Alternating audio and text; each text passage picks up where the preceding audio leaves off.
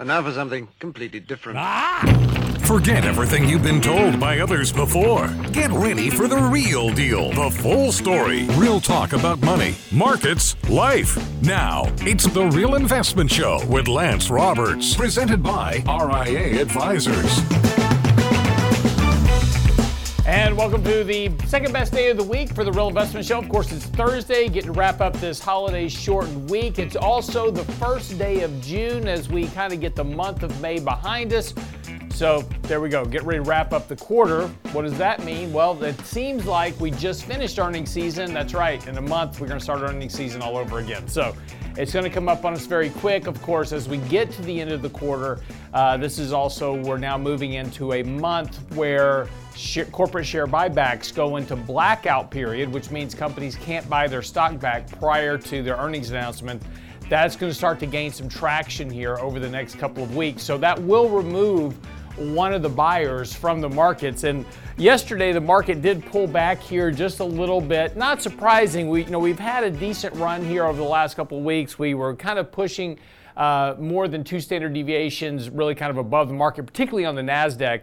Not so much on the S&P, but yesterday market gave up a little bit of that. It was pretty quiet day actually, a little bit of buying in the afternoon, um, but that was all kind of prior to the whole debt ceiling deal uh, last night. The question was is whether or not the House would actually pass it. You know, yesterday morning we talked about um, how the bill had to pass the House Rules Committee. Once it did that, it would get to um, the House for a vote. Of course, the vote was last night. That passed with help of Democrats. Of course, there were about 35, uh, or there actually roughly a little over 50 people um, had actually uh, not voted for the debt ceiling, but there was enough Republicans and Democrats combined to get it passed. That now goes to the Senate. It is mostly assured, at least as far as we know, unless something dramatic happens, that it'll pass the Senate. So the debt ceiling will finally be behind us ahead of the deadline. Now, what does that mean, of course, is that now the Treasury will be able to issue debt. And, and the, the real kind of key to this whole debt ceiling bill is, is that now the government has unlimited spending until 2025. So there is no limit to how much debt that can be printed or published over the next two and a half years until we get to the next debt ceiling debate, get past the next election. So it's now estimated that the debt will increase by about four trillion a year over the next couple of years as we have all these spending programs continue to kick into place. And again, nobody's now bridled by any stretch of the imagination to rein in any spending. And this is always the problem with these debt deals. They don't really curtail spending uh, despite all of the maturation saying, oh, well, you know, we, we, we're, we're spending less money. Well, no, you're not really spending less money. All you did was claw back money you didn't use. Um, so that's not really cutting spending. But now, again, there's really no debt limit here, so debt will continue to rise over the next couple of years. But uh, initially, what will happen as soon as the debt ceiling di- bill is passed, the Treasury has to refund all of the accounts that it borrowed money from.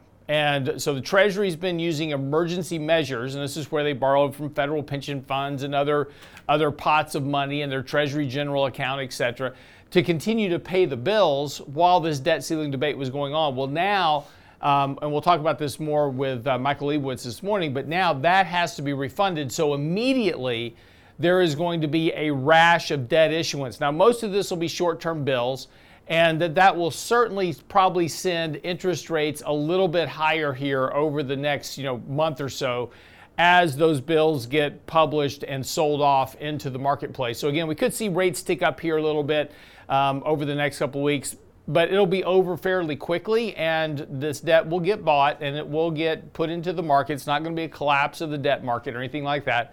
It's just going to be a little bit of a wiggle in the market while um, you know these bills get issued and, and sold off into the market the, the funds are raised and bills and, and the accounts are replenished. So we are going to see a contraction though in liquidity. We, you know we regularly produce this monetary liquidity index which is basically the federal reserve balance sheet the treasury general account and of course the reverse repo programs that's actually been showing an increase in liquidity over the last month or so, which is which there's a decent correlation between that liquidity index and the S&P 500. So uh, the the fact the market's been rallying here, not surprising, given that uh, kind of increase in liquidity in the markets. Well, that's going to reverse here on a short term basis. So that may be a drag on stocks here temporarily. Again, markets had really kind of gotten ahead of themselves, particularly on the Nasdaq side. We saw this big chase into the, the whole AI, you know, uh, infrastructure deal. Semiconductors, in particular, Nvidia, AMD, et cetera, have had very, very, you know, outsized moves. Uh, very, very overbought. Uh, NVIDIA, for example, is four standard deviations above its 50 week moving average. So, I mean, it's extremely extended uh, in a short term move. Uh, so we're probably going to see a bit of a relaxation in some of those stocks here over the next month or so. again, we're also moving into summer months. That tends to be weak. Uh, NASDAQ tends to have one of its weakest months of the year in the month of June. So if we're going to see a, a kind of a, a, short-term correction, which would likely be a buying opportunity, um, it'll probably be in the month of June. So there's some things that are going on, of course, in the month of June that may contribute to a bit of a, a bit of a pullback here. Again, not a big correction, not anything you know outside of norm, but you know a bit of a relaxation in this rally wouldn't be surprising. Um, and, and, also too, just this is why we talked about yesterday, taking a little bit of profit here. So if you've got some of these stocks that have just really been, been on a tear lately, you know, uh, let's say that you own two percent of the position uh, in your portfolio, or three percent, whatever it was. It's now four percent trim it back to whatever the original position size was. You know, if it was three and it's now four, trim it back to three. It doesn't mean sell every. When you say take profits, that doesn't mean sell everything. But you know, this is probably a decent opportunity to, to pare back on some of those positions a little bit, resize here a little bit, and then you know when you get a pullback in the market, then you can buy you know some shares back at a lower price and continue to own the position longer term. So just you know, kind of a way to think about your portfolio. Um, outside of that, really, again, you know, there's there's lots of concern, and we're going to get into a couple of things this morning with Michael Lebowitz. There's certainly some things of concern here as we go forward over the next few months and, and get into the, the rest of summer. Typically tends to be a weaker time of the year. Uh, you know, manufacturing indexes continue to show signs of weakness. We saw the Chicago PMI yesterday. That's showing signs of weakness, uh, which will feed into the manufacturing indexes. So we still have this concern over economic weakness but it really hasn't manifested itself yet into things like uh, job openings, which you know actually showed a, a kind of a decent surge in, in, job openings yesterday. Quit rate continues to fall. That suggests that that wages may may stagnate here a little bit. Um, but that's all kind of feeding this idea that the economy is slowing down here. And but now on Friday we have the employment number for May. So again, that's expected to come in right around 200,000 jobs. But ironically, over the last 13 months, we the, the, the numbers actually beat those estimates every single month for 13 months. That is the largest number of beats in a row ever in history, and by a large margin you don't normally have the analyst or the economist this wrong so many months in a row, expecting kind of weaker numbers, and yet that job number con- continues to come in exceedingly strong. So, again, Friday's employment report expected right around to be around 200,000 jobs.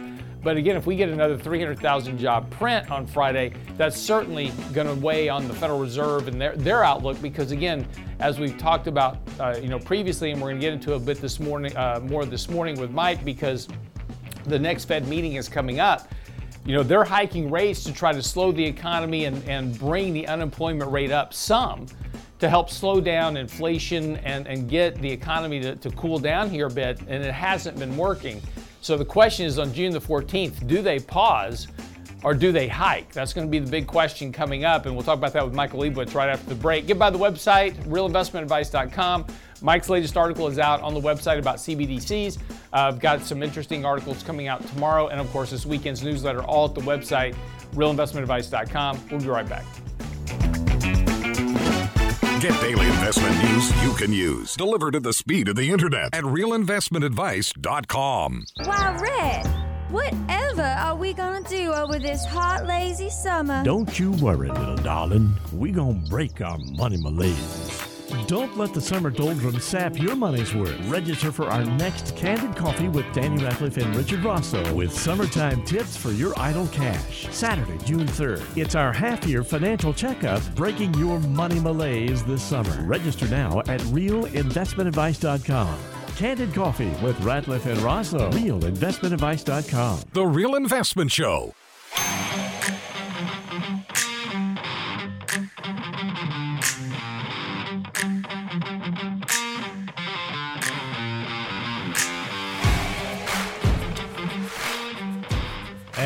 And welcome uh, back to the show this morning.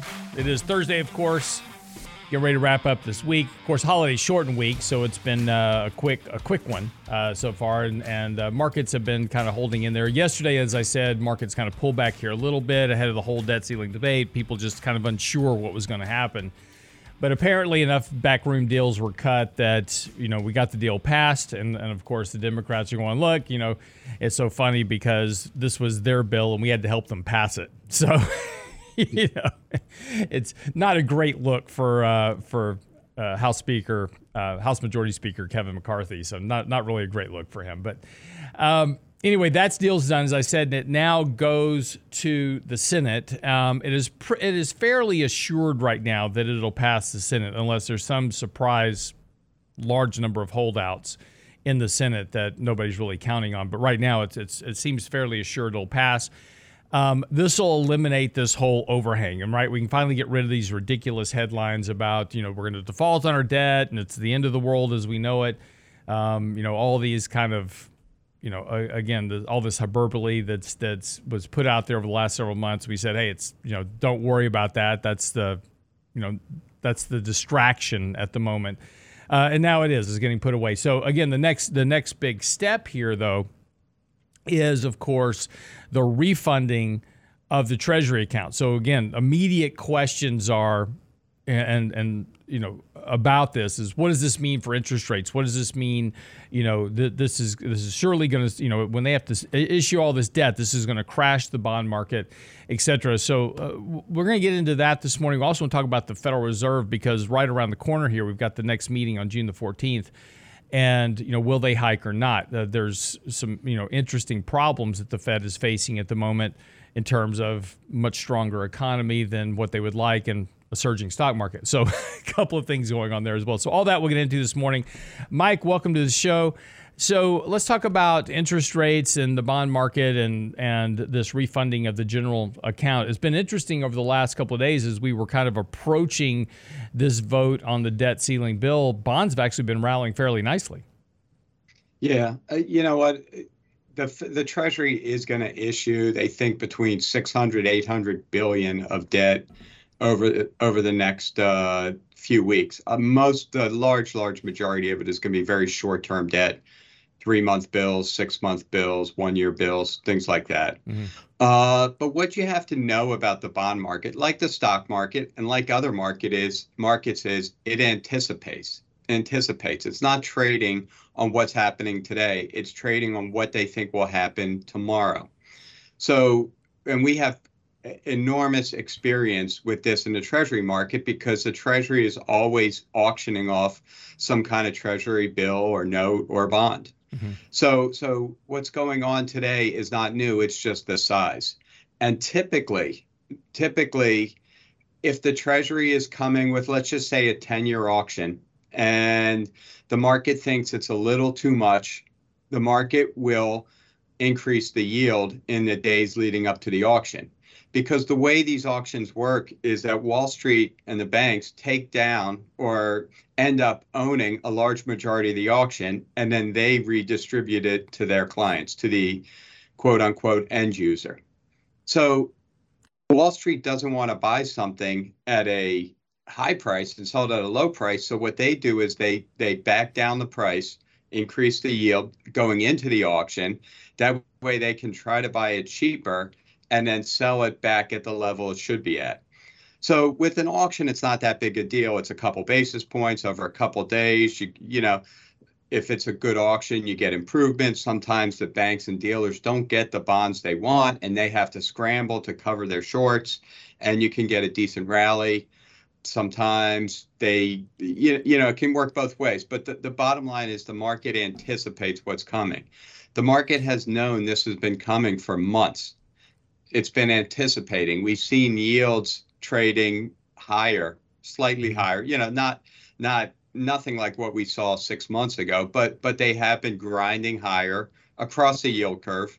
You know, and we've seen we've talked about the volatility in one month bills, but most of that was just around a potential delay of payments, re, you know, related to the potential default. Um, so I think, Lance, that the market has largely anticipated this. Now we may see some sloppy auctions, treasury bill auctions, which may affect the very short treasury bills by a few basis points, and that, that effect may last for a few days. But I don't think there's going to be any meaningful effect on five year, 10 year, you know, 20, 30 year paper, treasury paper. Right. I, I think the market knows it's coming knows what to expect, has already priced it in, and it will trade where it should trade. And that'll be, I think, much more based on economic data, where they think the Fed is going.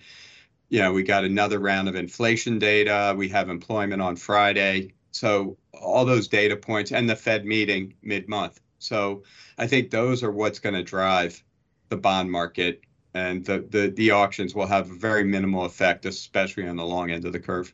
Well, and that's kind of the, the important point here because you know, again, just you know, numerous headlines lately. It's like, oh my gosh, as soon as this debt ceiling's passed, you know, interest rates are going to spike to the moon, and you know, uh, you know, just all these kind of just this hyperbole that's you know just across the uh, kind of across the financial media. And again, this goes to the same same type of messaging we saw around the whole debt ceiling debate. It's like, well, if we don't pass it, you know, we're going to default on our debt, and we've been through this. It's like, no, we're not. You know, this we've been through this, uh, you know, 78, 79 now times, other times, and you know, this is the way it always works out. So again, it's just important to kind of keep things in perspective. It's so easy to kind of get wrapped up in the headlines because you read this stuff, you go kind of in the media, you see it on the news and and most of it's nonsense, but it makes for great headlines and it gets people to watch things, it gets people to you know click to view articles, but it also gets people to make bad decisions within their portfolio because of emotional biases. And and so again, we just you know it's always important to kind of come back and focus you know, kind of on this. Just real quick, you brought up a, a, couple of points. What, just kind of on average, what is the normal size of a bond auction normally when we do a bond auction? Is like they're, they're, all over the place, and it depends. You know, the the shorter term bills are much larger than mm-hmm. the than the longer term bills, and I, I, don't have the numbers. I mean, I don't follow the Treasury right. bill auctions. They're just not.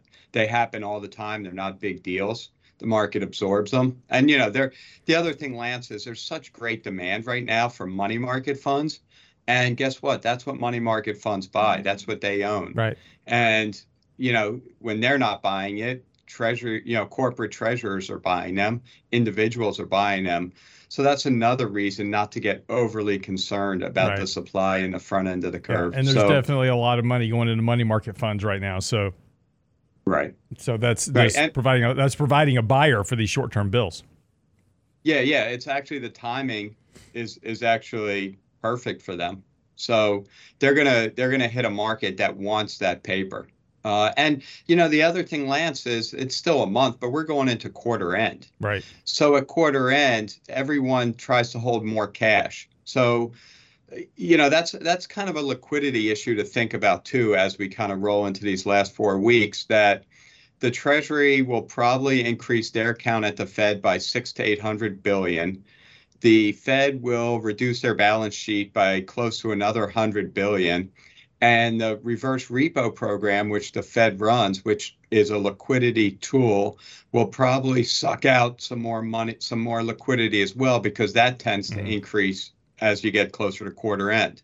So the three major components of what what we call Fed liquidity are all going to take liquidity out of the markets. Right. And that, that, now brings, it's, and that it's does, all markets, right? And that brings up a really good point too, because you mentioned this earlier, kind of just in passing, and and I, I think it's important for people to understand how the Treasury bond market works. There's 20 primary dealers um, around the world, and those are your primary buyers of of the tre- at the Treasury auction. So when the Treasury says, and it's truly an auction, the Treasury says, "Hey, I'm going to issue 100 billion dollars worth of T bonds." Then these 20 primary dealers they basically bid on the bonds and that's what sets the, the yield to, to mike's point this is why the yield will move up or down because it's what the treasury the, this treasury auction is causing and then and it's the the buyers of these bonds from the treasury and that's setting the yield and like mike said these 20 primary dealers in, in normal environments, right? Um, going back to you know forever, um, they would buy the bonds from the Treasury and then they would sell it to their clients. So you would have an account at you know J.P. Morgan or Bank of America, whatever, and they would buy the Treasury and then they would sell you the Treasury bond. And the one difference that occurred um, during 2009, 10, 11, 12, 13, 14, 15 was when the Fed was doing quantitative easing is that the primary dealers would buy the bonds from the Treasury and then two days later would sell it to the Federal Reserve. So the bond would just kind of make a loop and wouldn't actually get sold off to, to clientele. It would just get sold off to the Fed for quantitative easing. And that, and that is a difference right now, Mike, is that the Fed isn't there as the, the stand in buyer for these bonds. Right. Now, there's another little wrinkle to the auctions, and they're called indirect bids and anyone can bid the auction. You can go open an account at the Treasury, Treasury Direct, and buy the auction. So, and what we've seen is that the amount of indirect bids has been large. Mm-hmm. So right. that may occur, and that may catch the dealers too short, where they have to come in after the auction and buy just to cover their shorts. So, you know, it's been a really tricky environment for the dealers. Um, and these large auctions are not going to be easy for them trying to figure out where they can sell it at, where they need to buy it at, how much to short before the auction, et cetera. Right. And, and, and so, I mean, it's going to be interesting, but I think that the key takeaway here is, is, you know, really twofold from Mike and I is one, don't panic over this, over what's about to happen with the Treasury. We, we go through this every time we have a debt ceiling debate. In fact, you go back to 2011, which is the closest similarity what we just went through with, with this whole debacle issue yields actually fell after the debt ceiling was passed. So, you know, that's the thing to kind of pay attention to here is, you know, don't get wrapped up in the headlines. Pay attention to how these things actually operate. Um, but even if there is a, a, an increase in yield, it'll be short term in nature and it won't be of magnitudes in proportion. It'll be a few, you know, a, just a, a smidge, right? Just they'll tick up a little bit, but that'll be it. Um, ultimately, it's always about inflation and wages. We'll come back talk about the Federal Reserve. Their next meeting coming up on the 14th of June. What are they going to do? That's coming up next. The Real Investment Advice blog. It's required reading for the informed investor. Catch it today at realinvestmentadvice.com. You're listening to The Real Investment Show.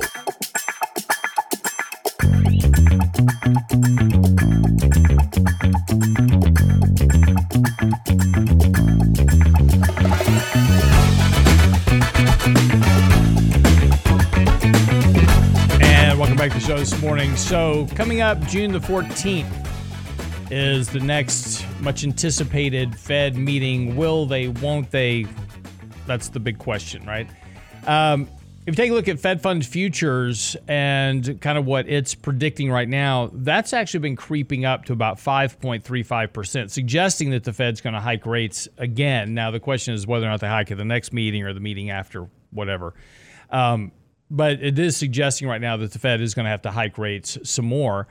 Um, and even some recent kind of Fed speak has come out talking about the need to hike rates more. And again, as the um, you know employment and economic data continues to remain you know strong, that is certainly leading to this inflation uh, remaining a lot more sticky than what the Fed would like. In fact, if you take a look at the core rate of inflation um, compared to what the Fed projections were in terms of where they thought inflation would be, um, inflation is currently tracking much higher than where the Fed's projection of their trend was supposed to be by this time. So, again, they've hiked rates a lot. We've gone from zero to five percent now on the Fed funds rate, and it doesn't. It's, it's having a, a small bit of a minor effect on inflation, but prices are, are, remaining a lot more sticky. So this is kind of a conundrum for the Fed. Uh, Friday is the next employment number.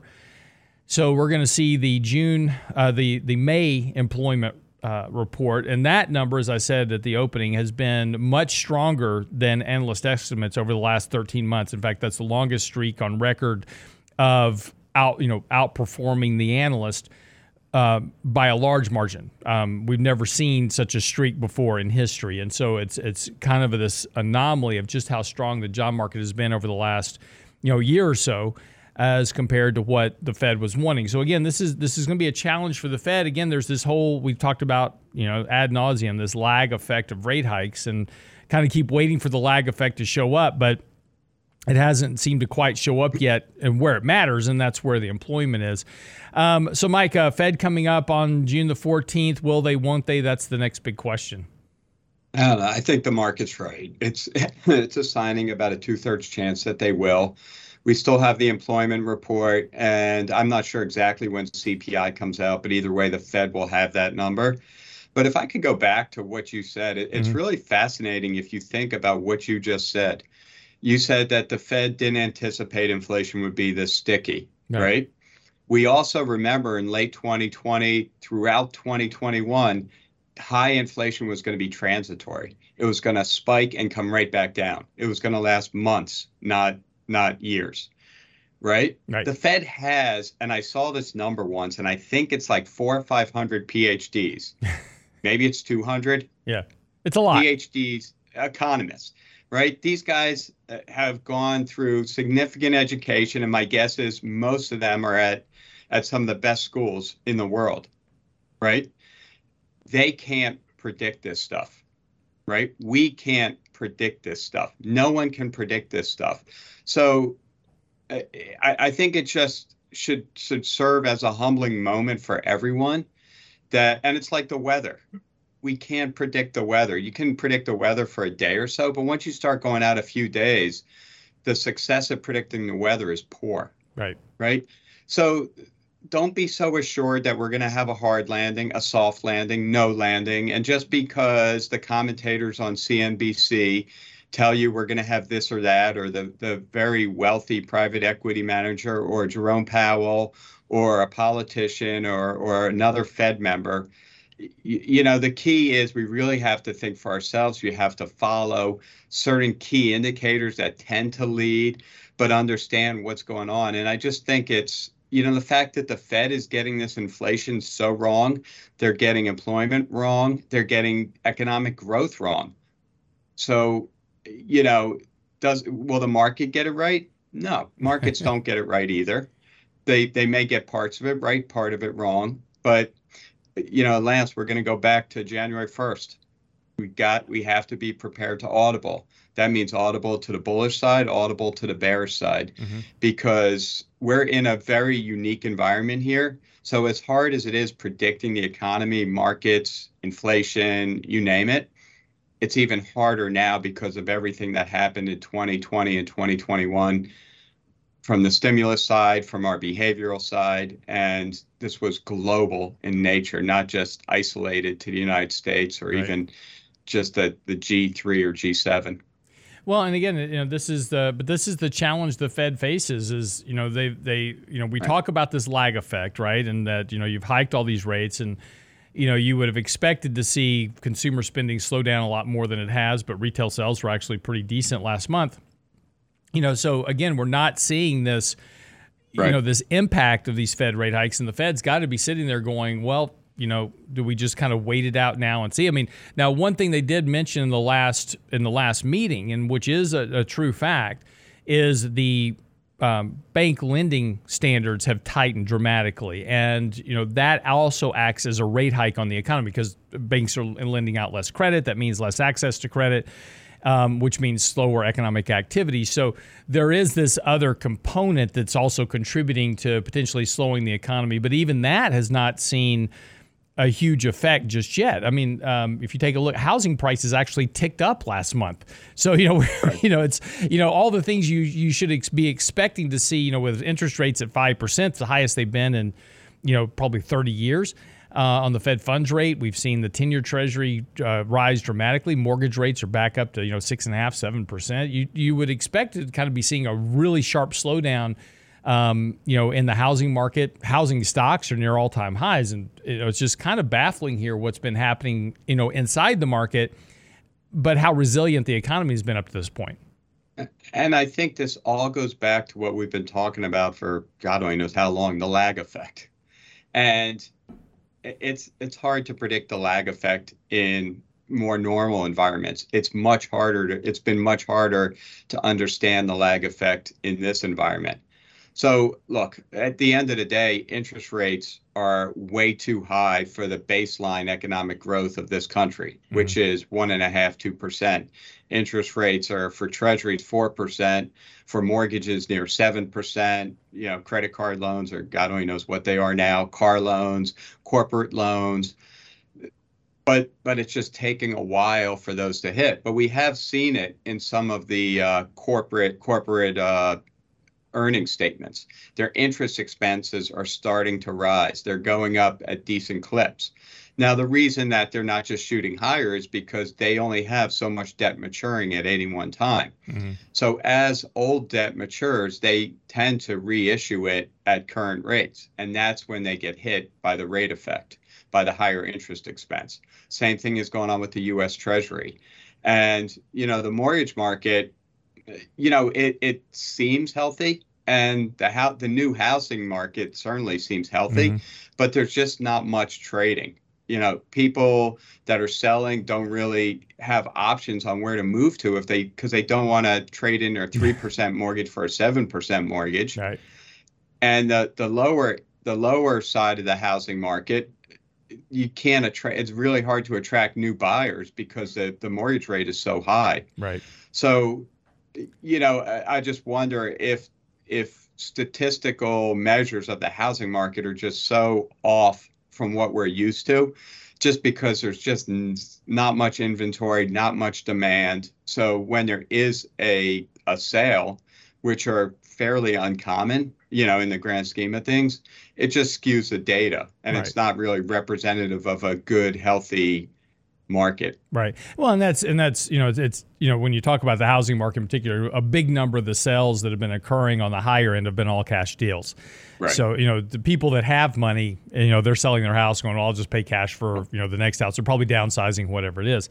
Um, so that's that's kind of been one of the anomalies. But yeah, it, you know to your point though, it's you know it's interesting, and we go back to the fact that there's still a tremendous amount of liquidity in the market, and that's one thing that's really been you know potentially you know delaying the onset of the recession because you know if you go through you know back to you know we yes we sent checks to households but we also increased a lot of benefits uh, you know child care benefits and uh, uh, unemployment benefits etc and some of those didn't run out till December of last year. So it, it's really just takes time. You know, there's so much money still floating around the system that it just takes time for that money to leave and get extracted and people have to turn to debt. And, and again people have paid off credit card debt during the, the pandemic when they got all this free money. So they've got room to run these things back up. You know it's just it, that's just going to delay that lag effect you know of the next recession you know a, a lot longer than people expect. Right student loans student loan payments were suspended until I think they start they have to restart in July. Right. Uh, the actual they, they the we talked about this yesterday. The moratorium will end in this month, and then the payments will start up in September the first.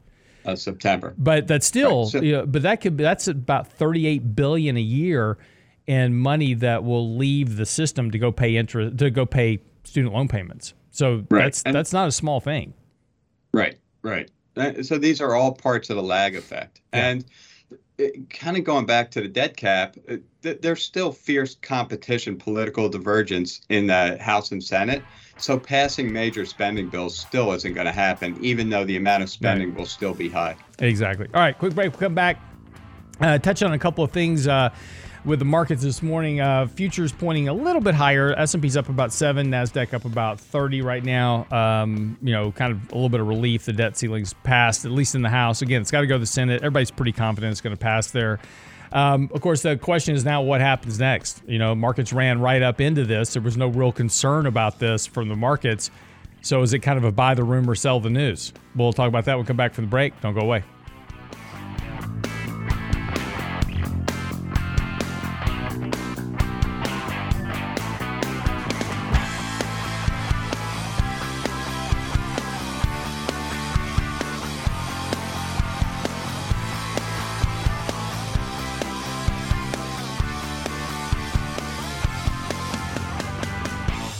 Get daily investment news you can use, delivered at the speed of the internet at realinvestmentadvice.com.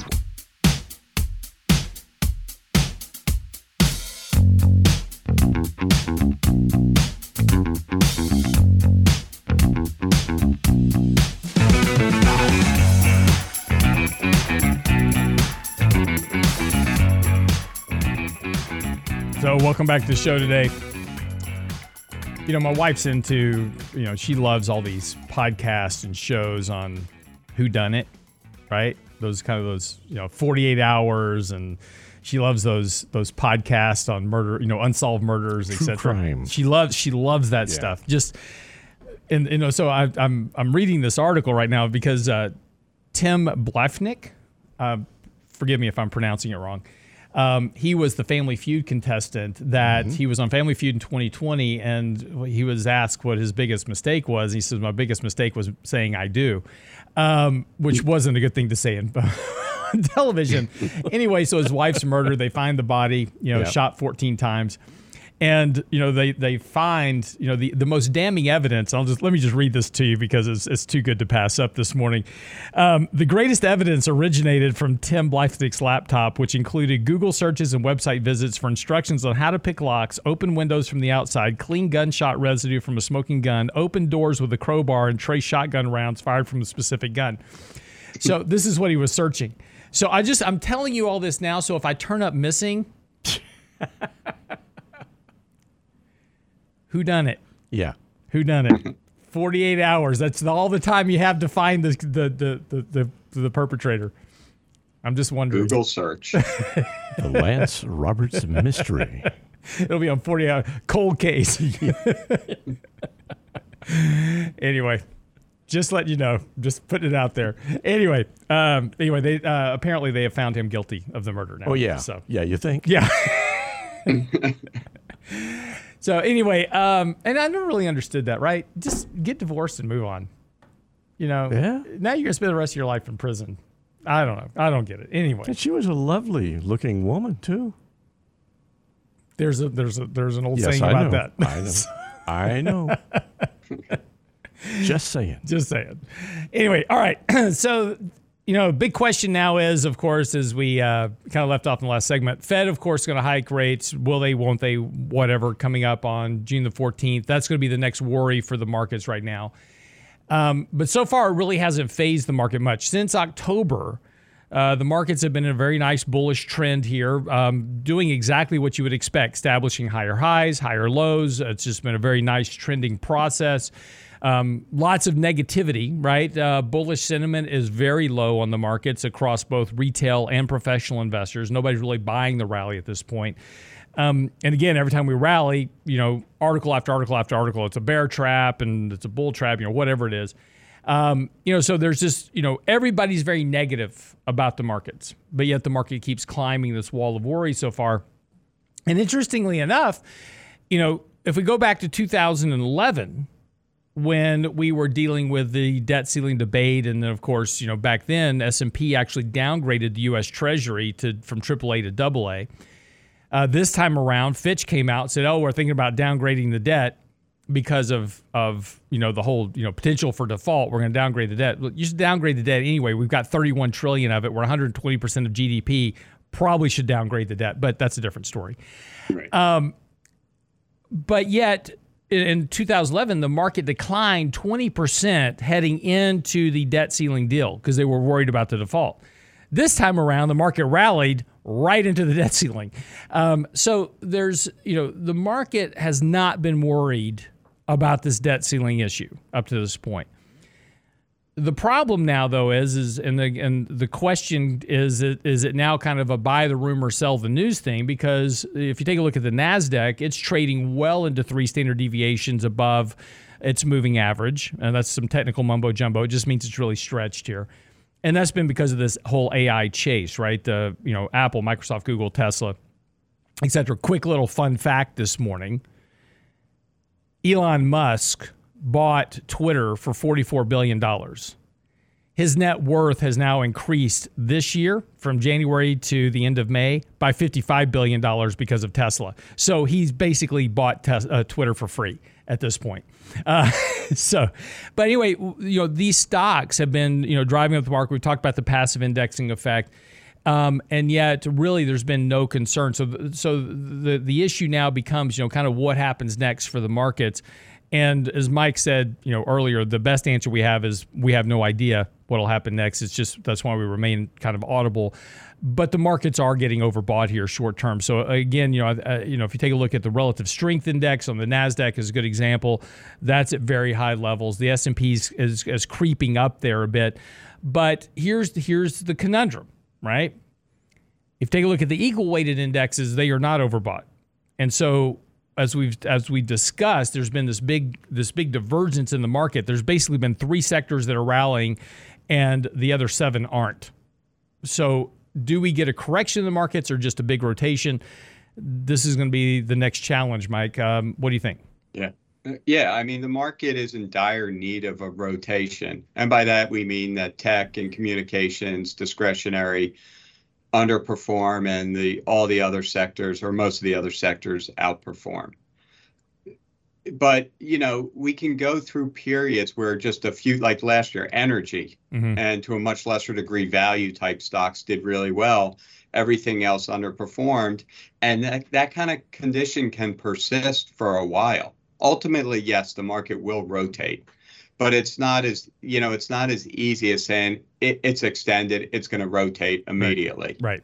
It, it, can you know we may go into a period now for three or four weeks where tech just is kind of flat maybe goes down a little bit where the other sectors go up a little bit and essentially all those indicators of overbought oversold get back to neutral it's just time. Time mm-hmm. can also relieve any uh, overboughtness, oversoldness, or you know stress in the markets. So it's not clear cut that we're going straight back to the high dividend value energy sectors, and it's not clear cut that that there's much gas left in the engine for some of the for these five, you know, give or take five stocks to keep dragging the market ahead. Um, so you know, May, June may just be one of those blah months where it just goes nowhere. But you know, the issue, the the, the tougher thing to think about is that with those largest market cap stocks outperforming, they are worth they they their contribution to the S&P is more now than it was a month or two or 3 months ago. So what they do has a much bigger say on what the market does. So we could have a market where let's just say the Apple, the Microsofts, and Nvidias drop five percent, and the other sectors are up five percent. You know, a lot of you would say, well, the market will be flat, maybe up a little bit. The market will probably be down a few percent in that circumstance. So, you know, what's been really important to do is look beyond the surface, look beyond what the indexes are doing, and understanding what's going on beneath it. And I think in an up market and a down market, that will hold true. How healthy is the market? Is every stock kind of following the same path, or is it just a few? So if we start going down, also take a look. Is it just three stocks dragging the whole market down? Or is it a large majority of stocks? And yeah those heat maps are going to prove very important. You know, they they have been important for the last couple months, and I think they're going to be something that we continue to look at daily to to truly understand what the market's doing because those indexes, the change in the daily changes in the index, aren't telling us much. Right, and that and that, look, that's the that's going to be the big frustration for investors, you know, come the end of this year. We saw, and again, you bring up a good point because we saw this last year. Energy was, you know, up 40% last year. The rest of the market was down 20%. And you know, almost like a light switch, it just changed. And right. you know, everybody hated FANG stocks in October of last year. Now they can't get enough of them, and they hate energy. So, you know, it's it's it's the exact opposite this year. And again, these rotations occur like this, but they've been very dramatic over the last couple of years, and and that's uh, much more dramatic than normal. But but again, to your point, I think this is you know it's going to prove frustrating because if you don't own a portfolio of just seven stocks, eight stocks, nine stocks, you're underperforming the market right now. There's just you know that's or unless you just own the S&P then you're just performing with the market. Um, but right. anything you own outside of that if you own emerging markets or you know value stocks or whatever you're underperforming because this is a very narrow rally. I am doing some work right now for our report next week. And you know, one of the the arguments has been is like, well, if you take a look at the advanced decline line, this this market breadth is actually you know very strong here, and and that's a very healthy market, and that's not really the case because all market breadth tells you is the number of stocks that went up versus the number of stocks that went down. And so a stock may go up today, but be down tomorrow and then up the next day and be going nowhere. But because of its daily price changes back and forth, which we're seeing a lot of that, it makes the advanced decline line look stronger than it really is. If you take a look at the index, of the number of stocks that have a positive return for the year versus negative, that breadth really isn't there. And if you take a look at stocks that have been outperforming the index this year, it's a very small number. So, you know, Right. it's and and and this is going to be the challenge for investors is, you know, you're going to have a lot of investors that at the end of the year they're like, well, you know, I underperformed the index last year, so I got to do this and and make some decision around whatever it is. But that's going to really be a faulty decision process because of this very narrow breadth in the market that's occurring. Right, and we may get a reprieve for a few weeks. We do get some sort of rotation, and then we go right back to where we are for another two months Yeah. of the same kind of activity. Yeah, In our commentary today, uh, that will be going out momentarily, there is a graph showing the, the number, the percentage of stocks that are over, under, or under a certain, uh, or over a certain uh, key moving average. I think it's the 50 day, but I could be wrong. And it's very low compared to where we typically are when the market is running up like this. Absolutely. So again, another sign that most stocks are going nowhere. Exactly. All right, Mike, thanks so much for today. And of course, uh, we'll be back tomorrow. Uh, Danny Ratliff, Richard Rosso in the morning, of course, for Financial Fitness Friday. Uh, make sure you're subscribed to the website for our weekly newsletter. That'll be out on Saturday, talking a little bit about the artificial intelligence revolution that's in the newsletter this weekend. Uh, and of course, also, um, I will have a blog post out tomorrow as well. But since your questions, comments, emails, whatever we do to help you. Happy to do it. RealInvestmentAdvice.com. Have a great day.